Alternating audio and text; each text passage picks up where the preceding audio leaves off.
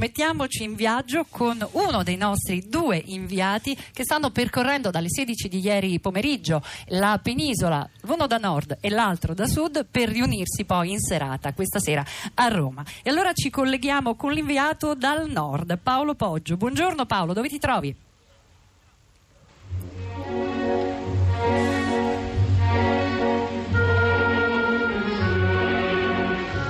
Va a pensiero sull'ali dorate, va ti posa sui clivi, sui colli, ove olezzano tepide e molli, laure dolci del suolo natal. Buongiorno, buongiorno e viva l'Italia da Roncole Verdi, Busseto, Parma, il paese natale del maestro Verdi, dove Verdi nacque il 10 di ottobre del 1813. Avete sentito le parole, il testo di Va Pensiero, una delle sue composizioni più famose.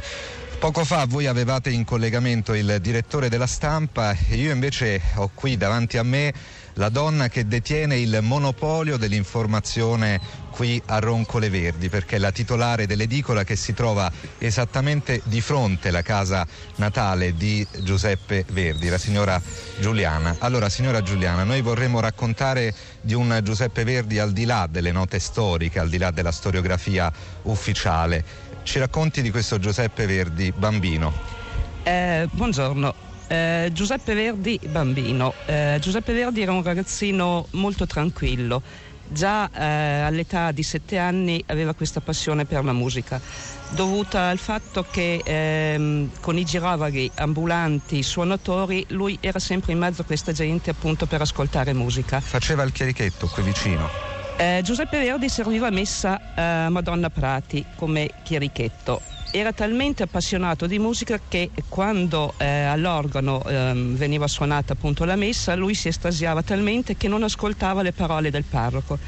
Finché una domenica il parroco a una sua richiesta gli assestò uno scappellotto violento che lo fece cadere. E che cosa disse Verdi?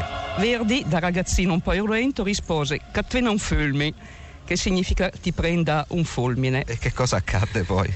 Dopo pochi mesi, durante la celebrazione della festa patronale in corteo con eh, la, mm, il parroco e gli altri parroci della zona, i chirichetti e le autorità, eh, scoppiò un violento temporale che colpì il parroco e gli altri quattro parroci e morirono tutti. Oh, mamma mia.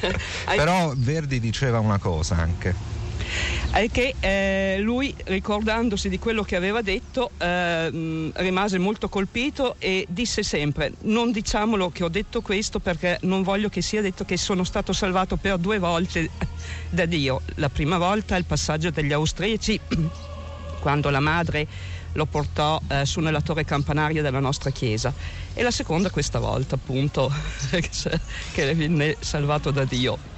Ruggero, Giulia, siccome le cose poi non, non, accadono mai per caso, anche i luoghi non sono mai luoghi per caso, questo è il luogo anche dove ha passato praticamente tutta la sua vita un grande cronista, giornalista, scrittore, Giovannino Guareschi, eh? Eh, l'autore di Don Camillo, Don Camillo, e Peppone. Ecco, eh, e tra l'altro la casa di Guareschi è proprio a pochi metri eh, da quella eh, di Giuseppe Verdi, però lui aveva comprato accanto a quella di Giuseppe sì. Verdi, vero, un piccolo piccolo appezzamento, signora un Giuliana. Un appezzamento per costruire eh, questa attività voleva fare il ristoratore. Lui disse che comprò questa, questo pezzo di terra per vivere all'ombra di un grande. Eh, qui è conservato l'archivio di Guareschi eh, dove i figli eh, hanno questo museo, Alberto e Carlotta hanno questo museo visitabile tutti i giorni. E lui è abitato qui fino a pochi giorni dalla sua morte. Allora, allora, Studio Roma, noi eh, vi salutiamo da Roncole Verdi, da Busseto, voliamo eh, naturalmente rispettando i limiti di velocità ma sulle note di Va Pensiero verso Reggio Emilia dove fra poco più di un'ora vi racconteremo dell'alza bandiera, parleremo con il sindaco, con la, la direttrice del Museo del Tricolore e allora da Roncole Verdi, dal paese natale di Giuseppe Verdi, signora Giuliana, diciamolo insieme. Viva l'Italia! Viva l'Italia, viva Verdi! A voi Roma.